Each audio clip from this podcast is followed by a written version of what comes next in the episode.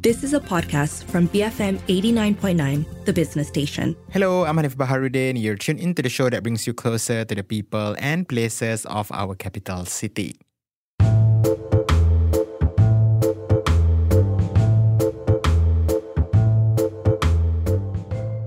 LFKL paid a visit to Rumah Tangsi recently to check out this historical space that has now been adapted to become one of KL's cooler event spaces. For the uninitiated, Rumah Tangsi was formerly known as Lok Chow Kit Mansion or Lok Hall. Of course, Lok Chow Kit was a highly influential figure in Kuala Lumpur's history, and at one point, this was his home. The building then went through its own journey under a few different owners, including Pertubuhan Architect Malaysia, before DBKL came in and purchased the building from PAM in the early 80s. PAM continued to be the custodian of the mansion until 2012 when DBKL took it over and became its custodian. That was also the year the mansion was gazetted as a National Heritage Building. After a long process of renovation and refurbishment, the caretakership of the mansion was then handed over to Citizens Lab in 2018. Joining me for my visit there recently to check out the space were the creative director of Rumah Tangsi, Ridha Razak, representing Citizens Lab, and Fazlina Rosley, chief assistant director at the Department of Project Implementation and Building Maintenance, DBKL. Let's hear from them. Nama saya Arkitek Rida Razak, uh, uh, creative director uh, of uh, Rumah Tangsi hmm. and currently uh, managing Rumah Tangsi in terms of the, its direction and its future development. Lah. Okay, you're also a part of Citizens Lab. Can you tell me a bit about Citizens Lab? What is it exactly? Okay, uh, Citizens Lab is a company that we look into sustainability and mm. engagement and empowering of people. Mm. So previously we were working a lot with uh, a lot of majlis like uh, MBPJ, uh, working on their engagement platforms. And after that, uh, kita disunting oleh DBKL buat looking into policy uh, making for communities. Mm. Uh, that's why that's hand, uh, hence after that we were involved in Rumah Tangsi lah uh. as the caretaker Rumah Tangsi. Right. And uh, together with me is my partner lah Hafizuddin Idris. So he's the creative director of uh, Rumah Tangsi also lah. Okay, you're the director of Rumah Tangsi, mm, but yep. Citizens Lab is technically the caretaker of Rumah yes, Tangsi correct. currently, uh, right? Okay, yep. and yeah, can I get you to introduce yourself? Okay. Thank you, uh, Hanif uh, for uh, giving us this opportunity to share. My name is Architect Fazlina Rosley.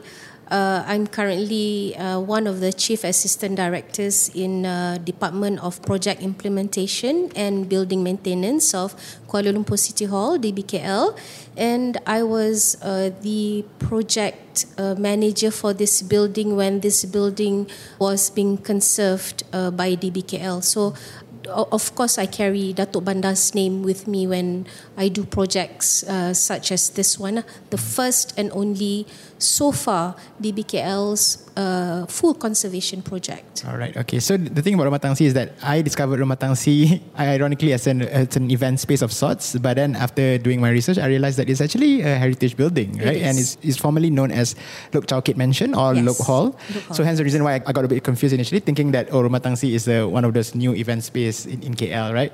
Um, so maybe Fazlina or Ridha can can give me um, a history of or background history of Rumah Tangsi, you know, or Lok Hall back then. Yeah. Okay, uh, Rumah Tangsi ni was actually uh, owned by Lok Chow Kit. Eh? First, uh, let me introduce Loke Chow Kit. Loke Chow Kit is actually a second generation Chinese born and bred in Penang. He was born in 1860 and uh, his father was born in Penang and he was born in Penang and he went to Penang Free School. So guess what? He has the same alumni as P. Ramlee, Tan Sri P. Ramlee. Eh? Mm. So um, in mid 1880s, uh, right after Kuala Lumpur was uh, not gazetted but was changed from Kelang to Kuala Lumpur as the state capital of Selangor.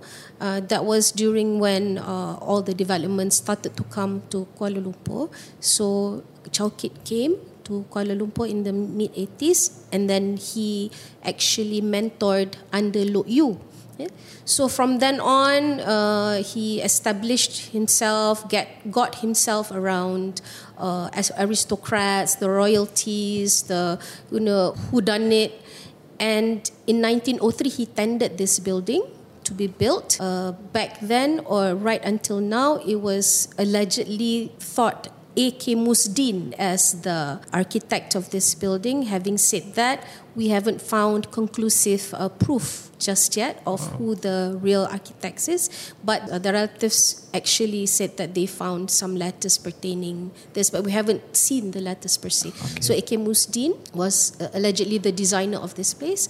So 1903 was being built. 1905, Chow Kit and the entire family moved into this building, but 1908 it was leased to Empire Hotel. Up until there's a lot of uh, history going down uh, until 1973 when it was taken by Pertubuhan Arkitek Malaysia or known as PEM and was used up until 2010 when DBKL decided to take over from PEM, PEM being the caretaker of the building and Datuk Bandar uh, back then who was Tan Sri Fuad, Tan Sri Fuad Ismail decided to take over the building and then actually for the first instant it was supposed to be refurbishment not renovated, not conserved because it wasn't gazetted back then. This building was gazetted as a heritage building, bangunan warisan kategori 2 in 2012. So it was during the construction or shall I say refurbishment of this building that the building was gazetted.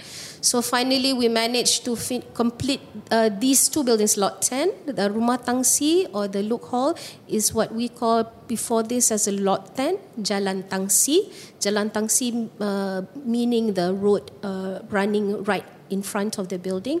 And then the uh, building beside Lot 10 is Lot 11, which is now uh, housing the unit Pelancongan DBKL, the tourism unit of DBKL. So we finally managed to complete it by 2017. And then uh, DBKL decided to um, award to citizens as the caretaker in terms of programming, you know, f- filling in the building with programs, with uh, uh, marketing, with whatever that is required by the building to flourish. So the building was renamed from uh, Rumah Agam Loke Chow Kit uh, or Loke Chow Kit Mansion to Rumah Tangsi in 2017. Under at that time, it was still under DBKL's. Uh, like as in at that time, it wasn't passed yet to citizens, No. right? When it was Rumah? Tangsi was named 2019. 2009. Oh, okay. uh, when we came in. Ah, I Yeah. see. So Okay. this building has always been known prior to Rumah Tangsi has always been known Lot 10 Jalan Tangsi. Uh, because uh, official name of this building was Rumah Agam Lok Chow Kit. But it's kind of like mouthful. So we call it Lot 10 Jalan Tangsi, 10 Tangsi, 11 Tangsi, 10 Tangsi, 11 Tangsi. And then when citizens uh, took over in end of 2019, they rebrand the place uh, in order for it to be uh, more apa tu? catchy and accept, Catchy, uh, yeah. acceptable to public lah. Okay, all right, yeah. Uh, Were, you a bit worried that it might be controversial to rename the name, considering that it, wa- it was then already gazetted, right, as as Rumah Agam Lok Chow Kit? I, think it's not as simple as talking about the name because that time we were also designing the logo. Ah, And if you look at our logo, it's actually mimicking back the roof of the building, and also uh, hence also talking about rumah tangsi. A lot of people think that rumah ta- tangsi means you know rope, right? But it's not actually. Tangsi means barrack. Ah, so this was of initially Jalan Tangsi was initially named Barrack Road Okay. Back before. So hence it's actually only uh, only uh, suitable for us to call it a house, rumah and a barrack, tangsi. Yeah, hence rumah tangsi kan. Mm, yeah. So I think it's quite suitable and it's quite catchy lah for people to actually call it kan. Kat mana? Rumah tangsi. Yeah. Okay, yeah. And there can only be, I mean, there are other houses here, but there can only be one rumah tangsi. Only Yeah, only can one. be rumah. And it's quite special because uh, maybe there are either brands, other brands yang uh, nama tangsi kan. Ah. But the location itself itself here is unique and its history is unique. Yeah. Mm, all yeah. So when DBKL took over this building, I understand that the um, the features of this building, the aesthetic of this building is slightly different, right? Um, so maybe you can walk me through the changes that uh, were made then and the things that uh, DBKL had to restore to return it to its former glory. So when we first took over from uh, Pertubuhan Arkitek Malaysia, obviously along the years from 1973-74 until 2010, because it was not gazetted uh, at all, So there were very many changes lah, uh, uh, being put onto the building. Uh, for example, upon the entry of the building, uh, the ceiling was plaster ceiling back then.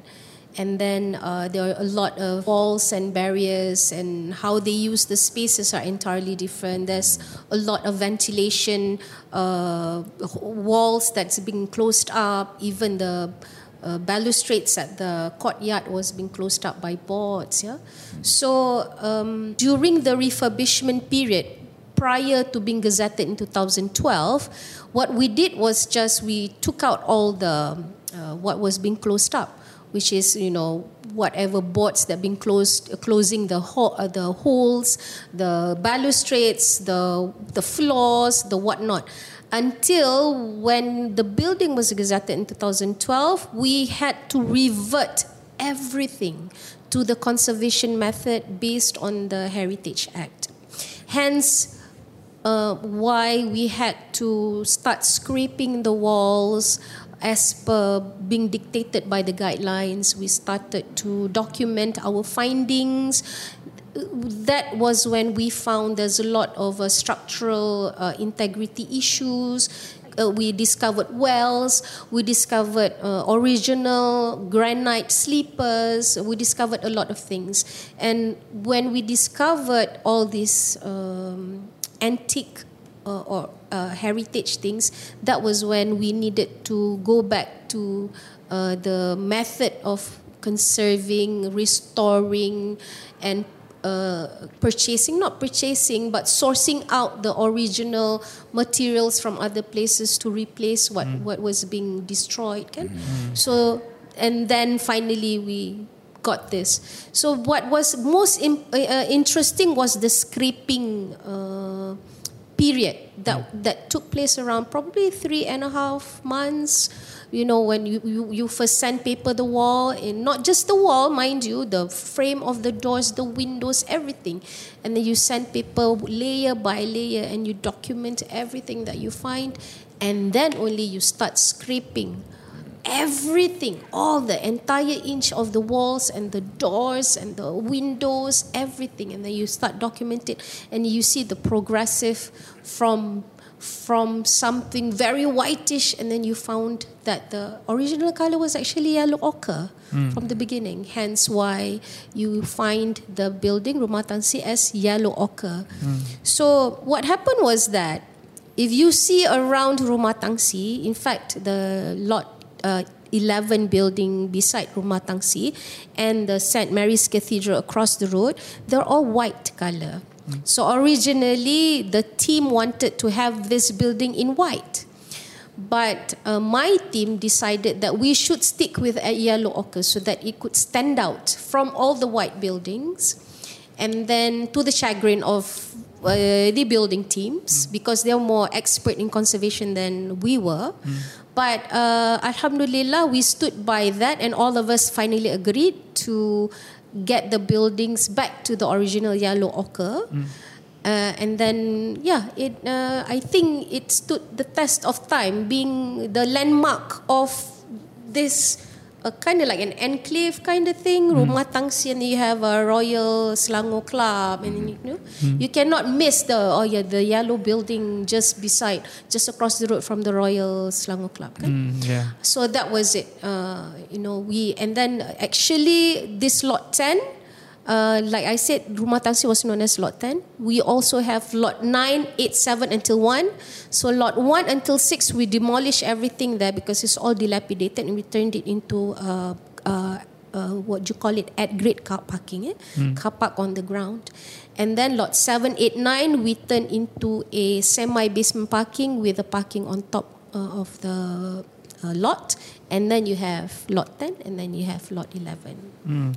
what were other unique things or features of this building that you discovered during that refurbishment renovation process? Because I think just now you brought me along a guided tour of yes, sorts to I see did. the building, and I think there were a lot of unique features of this building that perhaps were covered up, I think, to an extent Yes. during PAM's tenureship here, right? So yeah, maybe you can walk the listeners through some of the unique features of this building.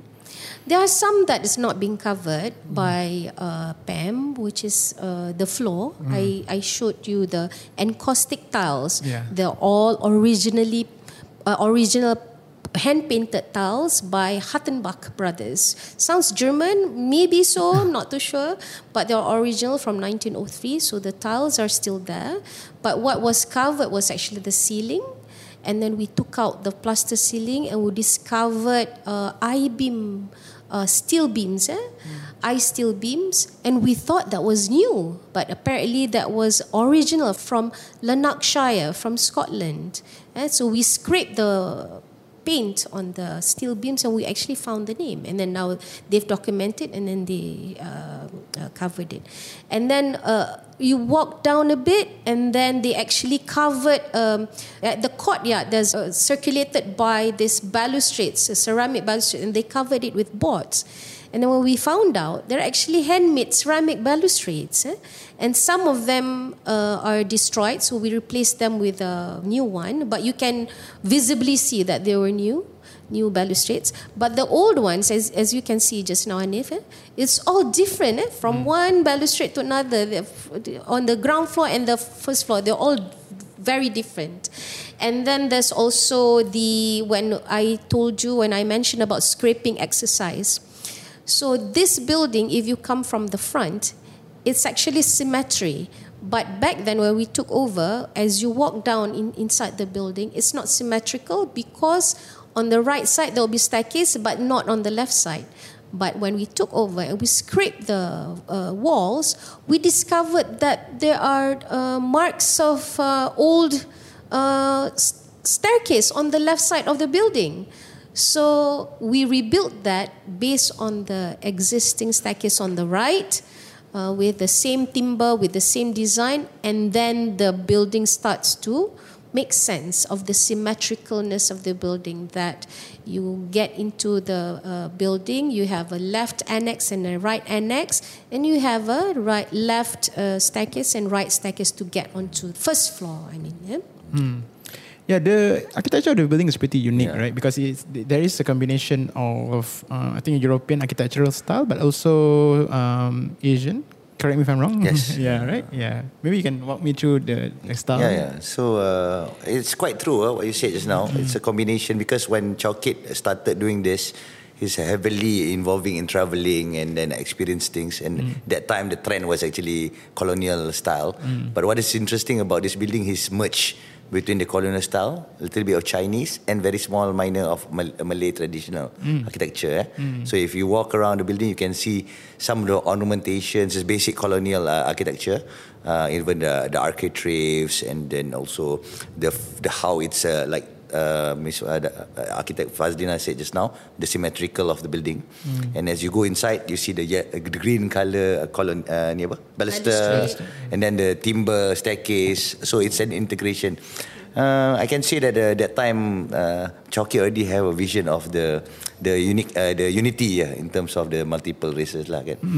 And then also what is interesting about the building itself is the I, I, want to add a little bit about what uh, architect Fazlina said just now. Is actually uh, one of the most covered is actually the ceiling. Uh, so the ceiling is like just last time was all covered lowered ceiling. So when they actually open up all the ceiling, then it becomes you get the height. Now it's about 4.3 to 4.5 meters. So you get the full height. So when you enter the building, is full grand.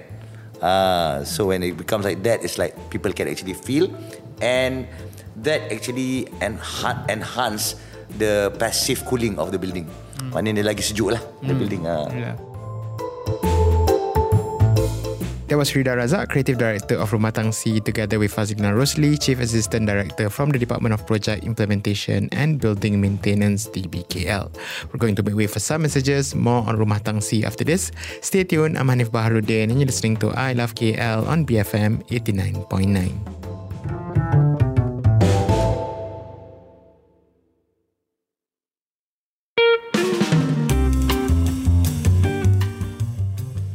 BFM 89.9, you're listening to I Love KL, bringing you closer to the people and places of our capital city. I'm Hanif Baharuddin. I had the pleasure of visiting Rumah Tangsi, a heritage building that has been adapted to become one of KL's premier event spaces. To learn more about the space and hosting me there on my visit were the creative director of Rumah Tangsi, Ridha Razak, and Fazlina Rosley, chief assistant director from the Department of Project Implementation and Building Maintenance, DBKL. Earlier on the show, we spoke about the process of restoring the building to its original state. Let's pick up where we left off. Was it difficult to actually uh, restore this building and especially when it comes to sourcing the timber, you know, the materials for, for the balustrade and, and yeah, and things of that nature in terms of, I guess, the refurbishment or the restoration project, you know, to, to restore this building? Uh, personally, I feel in, in comparison to other buildings, say uh, Istana Sri Menanti, mm. I feel that this building is wasn't that difficult to uh, restore and conserved the um, uh, cornices, the downstairs cornices that I show you on the columns and all that, they're pretty much still intact, but they still need to re uh, apa tu, restore and redo the cornices, but they can just copy from the surrounding. Mm. And, and then uh, we didn't hack any of the tiles. We actually keep all the encaustic tiles.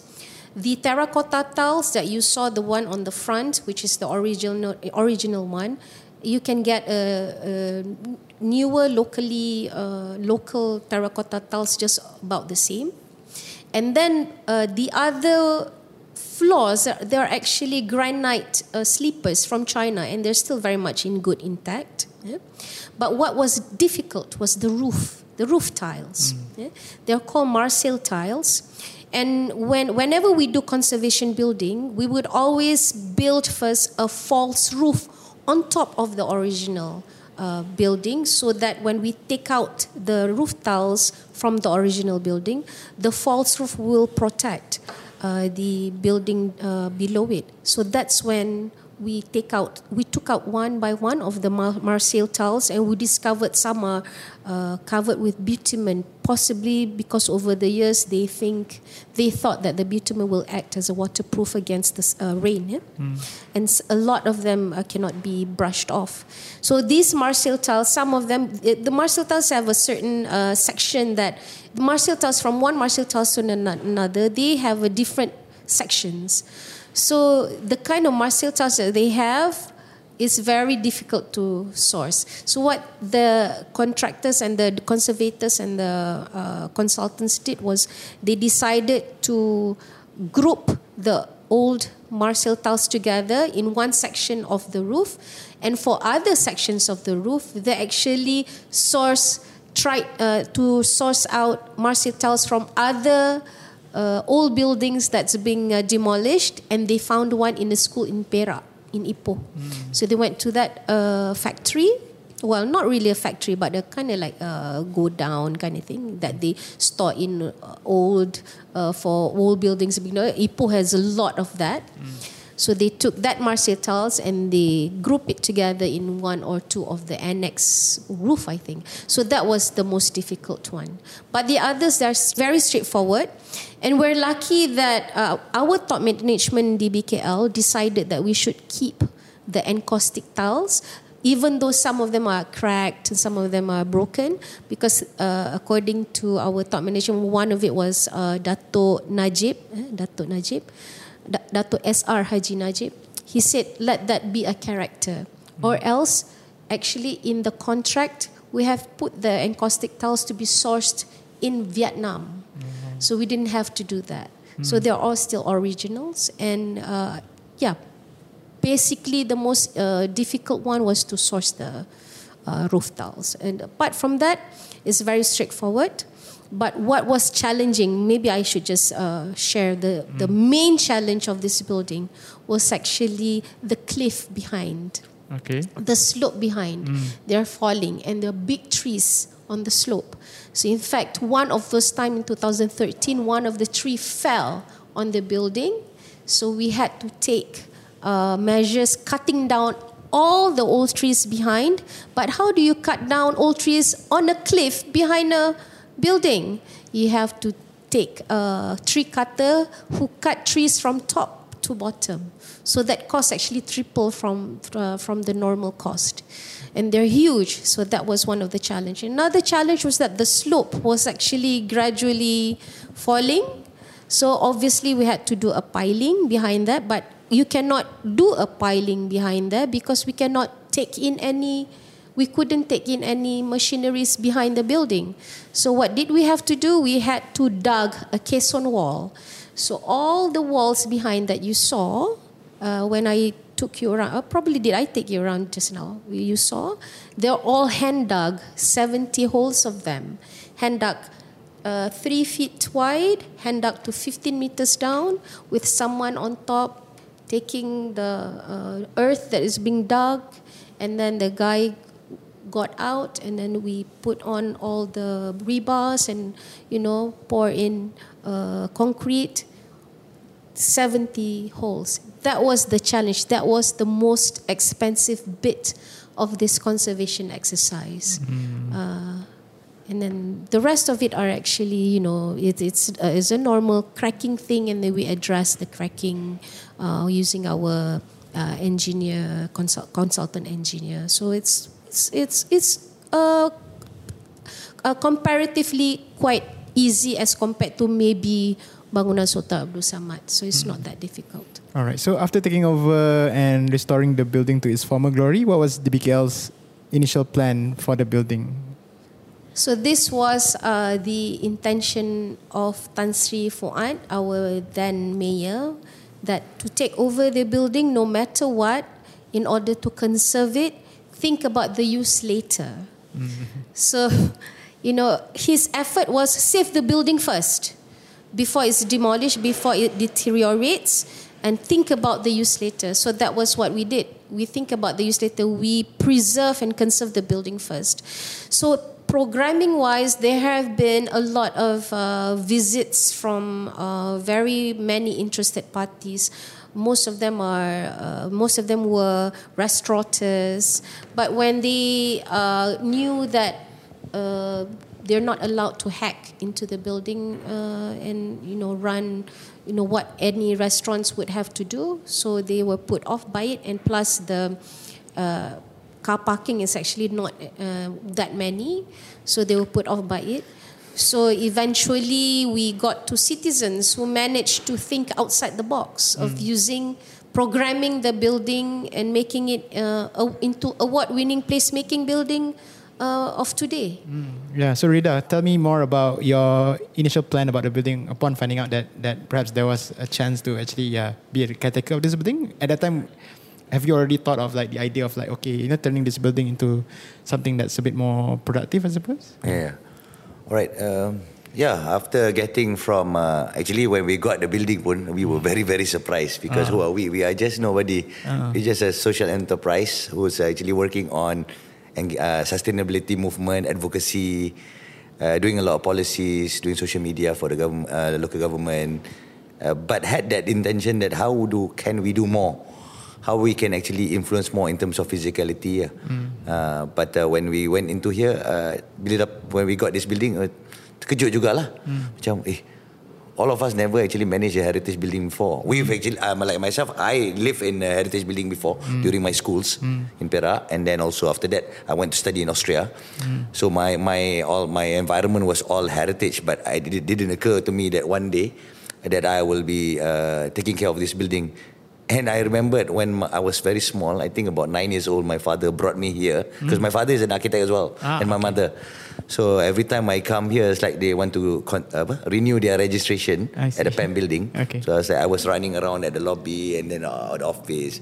So it, it, was quite a quite a reminiscence lah. Uh, and for me, coming back here is not as just a visitor, but actually obligated by DBKL to take care of this building. And, mm. and true enough, uh, me, I sit, sit with my team, which is Hafiz. Hafiz is actually the brain in terms of the uh, direction of the creative. Mm. We sat down. How do we tackle this building? Mm. It's not that easy because one, at one thing is it's a heritage building. Number two, there's a lot of requirements. And I'm an architect. I also understand that we uh, we cannot hack this building. Mm. We cannot do a certain thing, and we have to conserve it. We have to have a risk management to it. So what we did was actually at the start uh, call up a lot of the creative uh, groups, namely artists, musicians, and we started off uh, having a little bit of uh, exhibition here. Uh, so from there we'll see what kind of people interested in and and it was from the start is whether to go towards going uh, rental permanent rentals or temporary activities. Easy way out is actually uh, permanent activities lah. Like uh, a lot of the it's not many heritage gazetted building in KL you know actually. Yeah. I think there's about about 50 plus lah in KL and then uh, eh, in uh, 90 90 plus lah in KL. And some are gazetted uh, in uh, federal and some are gazetted at the local level. And uh, when we went to see other heritage building, they are all single use building. It's either office or hotel or markets, right? And for us coming from the sustainable uh, movement, we wanted to be different. We wanted this place to be to be challenged. Let's make it into an inc- inclusive space where actually when people come here, they can actually be empowered to do what they like and what they do. And at the same time, the other challenge that we are looking at is how do we create self-sustained model here? Because we are the caretaker, at the same time we have to actually pay, you know, uh, rental to DBKL. At the same time, also we have to need to maintain the the the, the defects in the building, kan? Uh, so so we have to think about how do we actually make money at the same time we give to the public to use. So over the and subsequently tiba-tiba pula pandemic. Kan apa pula kita nak buat kan. So we we we actually adapt to the situation kan.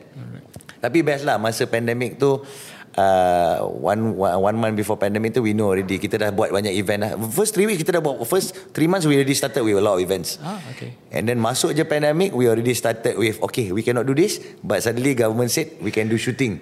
Oh.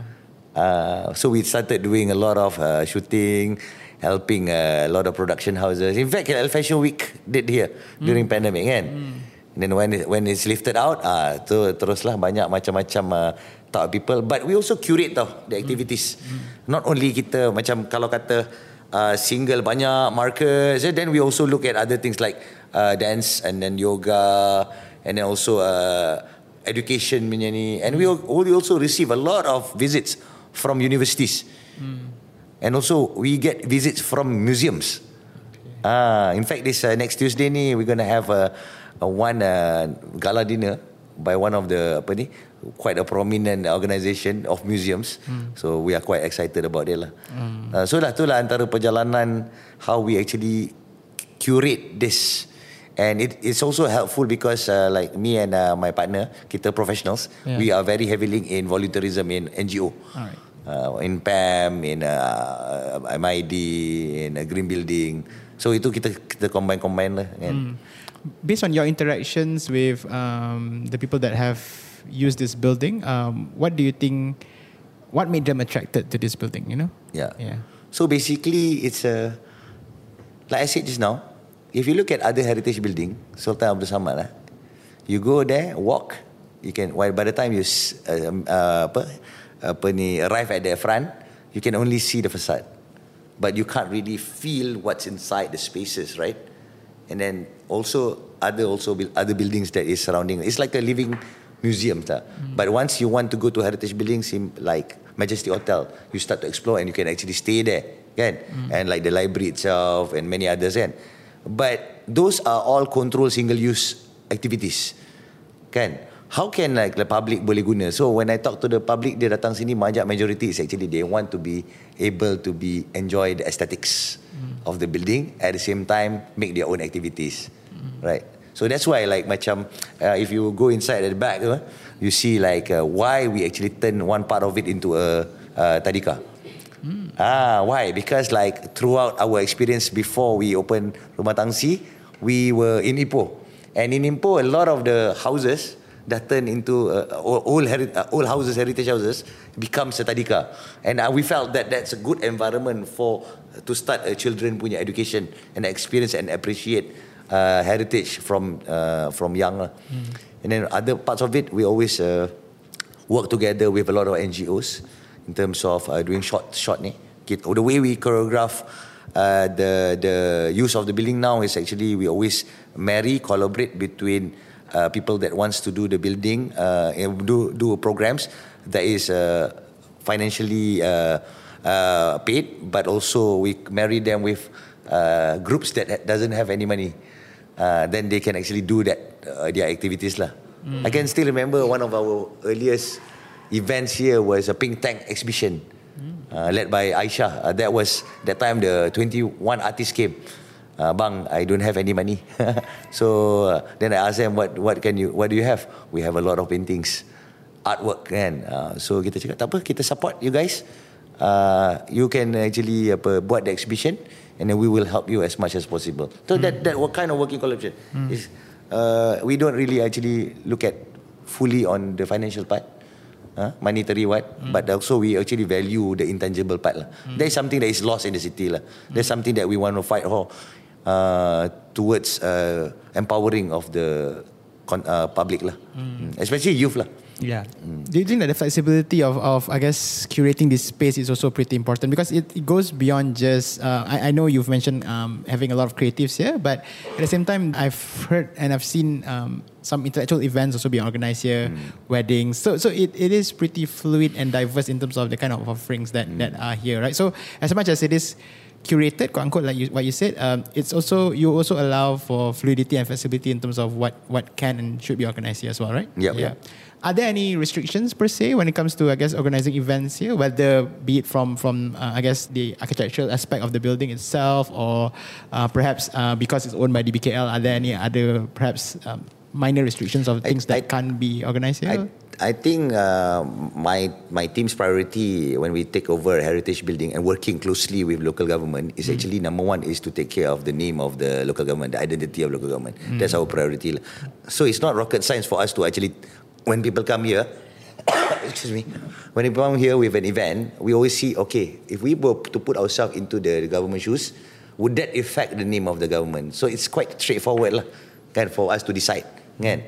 So when when when uh, in terms of so that is uh, that is not a problem for us, Uh, but uh, there are a lot of uh, programs that they, when they come, they are testing the limits of the building. Example like one uh, big uh, movie company came here wanted to rent the building for six months, so they asked us, can we repaint the whole building in white? uh, because they had like you they want a colonial and you know scene uh, a very big production lah. So we told them, hmm, let's see. Um, we didn't say no, but we went to see the conservator and ask uh, ask them their opinions lah. So we have a good dialogue, one or two hours dialogue about what their opinion is, and they say that uh, it's possible, but if you go back to the heritage uh, law, uh, you are diverting from its in, in, initial intention after gazetted. So it's not appropriate for you actually to paint and repaint and paint repaint. So the hence we don't, don't go, we don't do it. And uh, one of the other one is actually a theatre program they wanted to do on the first floor. I said I didn't say no. We didn't say no, but uh, we actually got an engineer to look into the structural stability of the building. And from there they did the calculation, and then the set the set of the theatre is uh, too uh, too heavy for the building load to take. So you know, at least we try lah. Um, but uh, yeah, a lot of this kind of uh, experimental, we we listen and we spend time uh, with the clients, and then uh, at the end of the day, we compromise lah in terms of the activities. Uh, all right, all right. So it's not as easy as that. I mean, it's, uh, it's not straightforward. We don't leave it. Uh, we hold hands with the clients. Uh, That's why when they come here, we actually, especially kalau weddings lah. Wedding interesting. If people come here, the first thing I will ask them, uh, uh, you know, usually people who comes here is the young couples. They want this kind of uh, interesting experience, kan? Yeah. So the first thing we ask them is, uh, uh, have you asked your parents or not? At the end of the day, that, that it's wedding, you know, you know, you will bring a lot of parents, friends, and Yeah. so that's the first, sec- the second stage, which is bring the parents, get the vibe, feel they like it, and then only we proceed the next step. That's why, like I said just now, we don't accept a lot of weddings because we know that uh, we have to go through that process.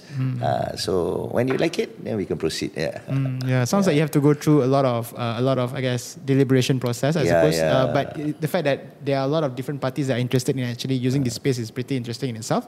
Um, do you feel like if the feedback is not in favor of, of your clients, your potential clients, uh, do you think that it will then deter potential future clients, or that's not really a problem? You know, people will continuously come and try to experiment with this space. I think it's bec- uh, it's not a problem for us because like if they don't want uh, if they don't want this place they can go to other places which is much more flexible uh, and our team is quite focused uh. we only we we like to work with a good environment and with good people Hmm. so when they come here uh, they have that good vibe we also can feel their vibe because we have coming from the community side Hmm. so we can see a good collaboration then straight away we can move up move on in terms of making the event success lah Hmm. banyak juga yang activity we've done we've partnered with uh, Mercy, uh, Mercy apa ni Red Crescent Buy for Impact uh, My Creative Ventures and then and then we always compromise. Like recently we got our first international events which is Hong Kong uh, Hong Kong Institute of Architects. They did the international uh, exhibition uh, moving exhibition uh, China Hong Kong and Malaysia. So that that was quite good because like uh, they came here and they shipped all the exhibition from Hong Kong to here. And then after that subsequently to other places.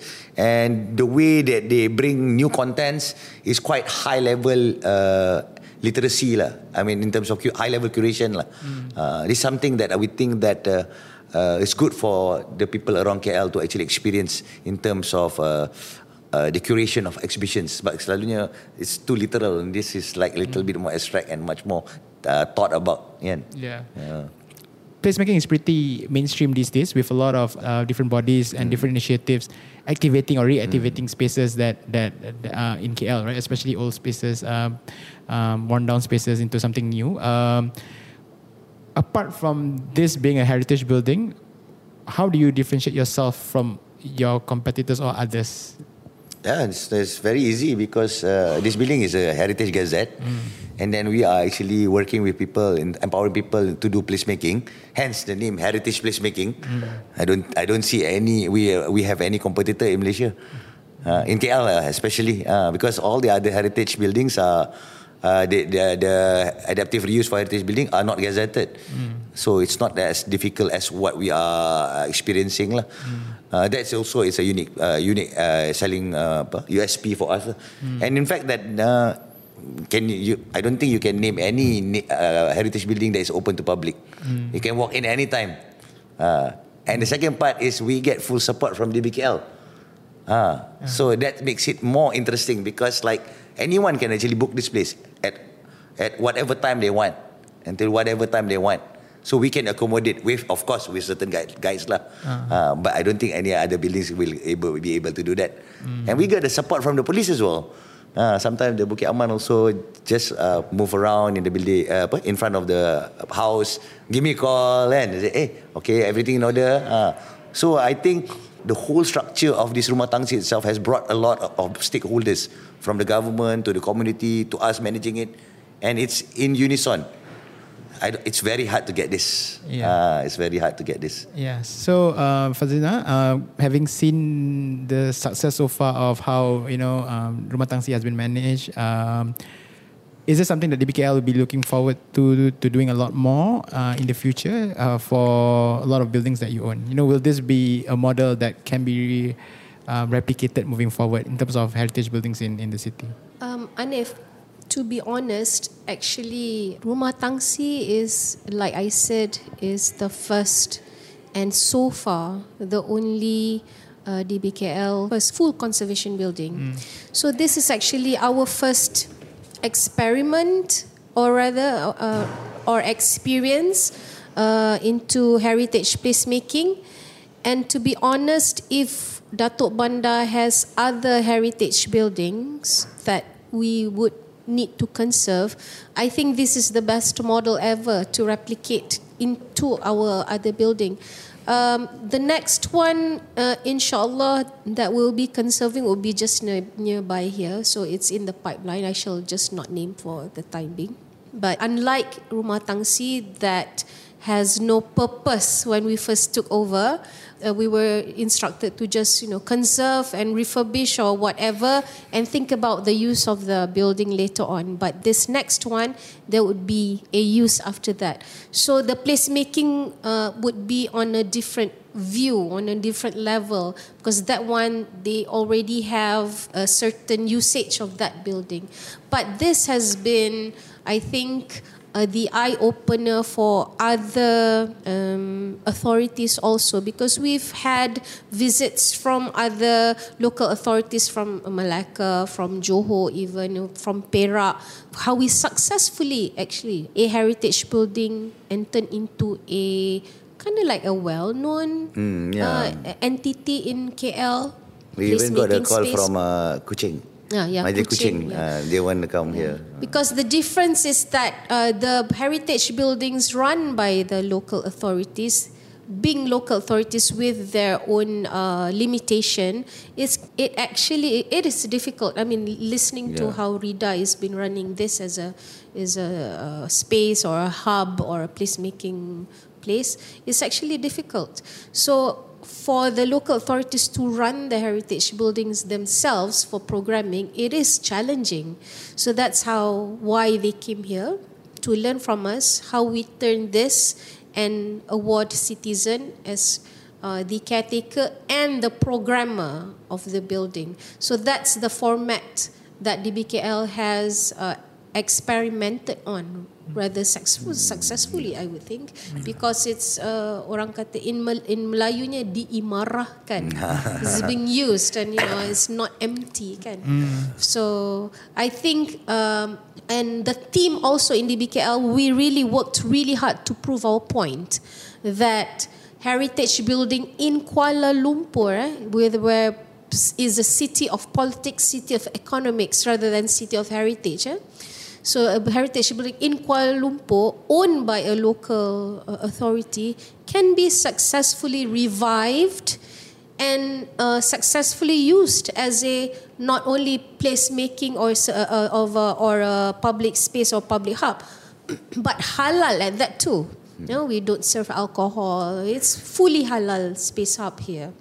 And uh, I also have to mention that we won four awards for this building two by the Malaysian Institute of Planners, one uh, heritage category under FIABCI, and one in still embargo uh, will be announced in December. So, you know, that's all we can say. Four awards so far, and uh, we, it's a really good collaboration between DBKL and citizens. All right. Um, any last words? Um, maybe uh, Ridha? I think uh, for my last word is actually heritage is uh, something that uh, we have to take care. Uh, it's for our future generations, and to do this, we cannot be living in the past. We have to transform it with for the future. So we have to be innovative, and I would like to see more of the other local authorities work together with uh, local uh, social enterprise or people with direction of the sustainability to create this kind of uh, to replicate Rumah Tangsi as a marker uh, as a catalyst for their place. So this will be good for uh, the future of our heritage preservation and also knowledge uh, capture for our future generation. You've been tuning in to I Love KL and I've been speaking to Fazlina Rosley, Chief Assistant Director at the Department of Project Implementation and Building Maintenance, DBKL, and Ridha Razak, the Creative Director of Rumah Tangsi. He's also a part of Citizens Lab, the current caretaker of Rumah Tangsi. That's all we have for this episode of I Love KL. If you missed any part of the show, you can check out the podcast at bfm.my slash I Love KL. Our app you can find via Google Play and the App Store. You can also look for the show on Spotify. Don't forget to also follow the station on X at BFM Radio. My name is Sanif Baharudin. You have been tuning in to I Love KL, bringing you closer to the people and places of our capital city. Join us again next week, only on BFM 89.9, the business station.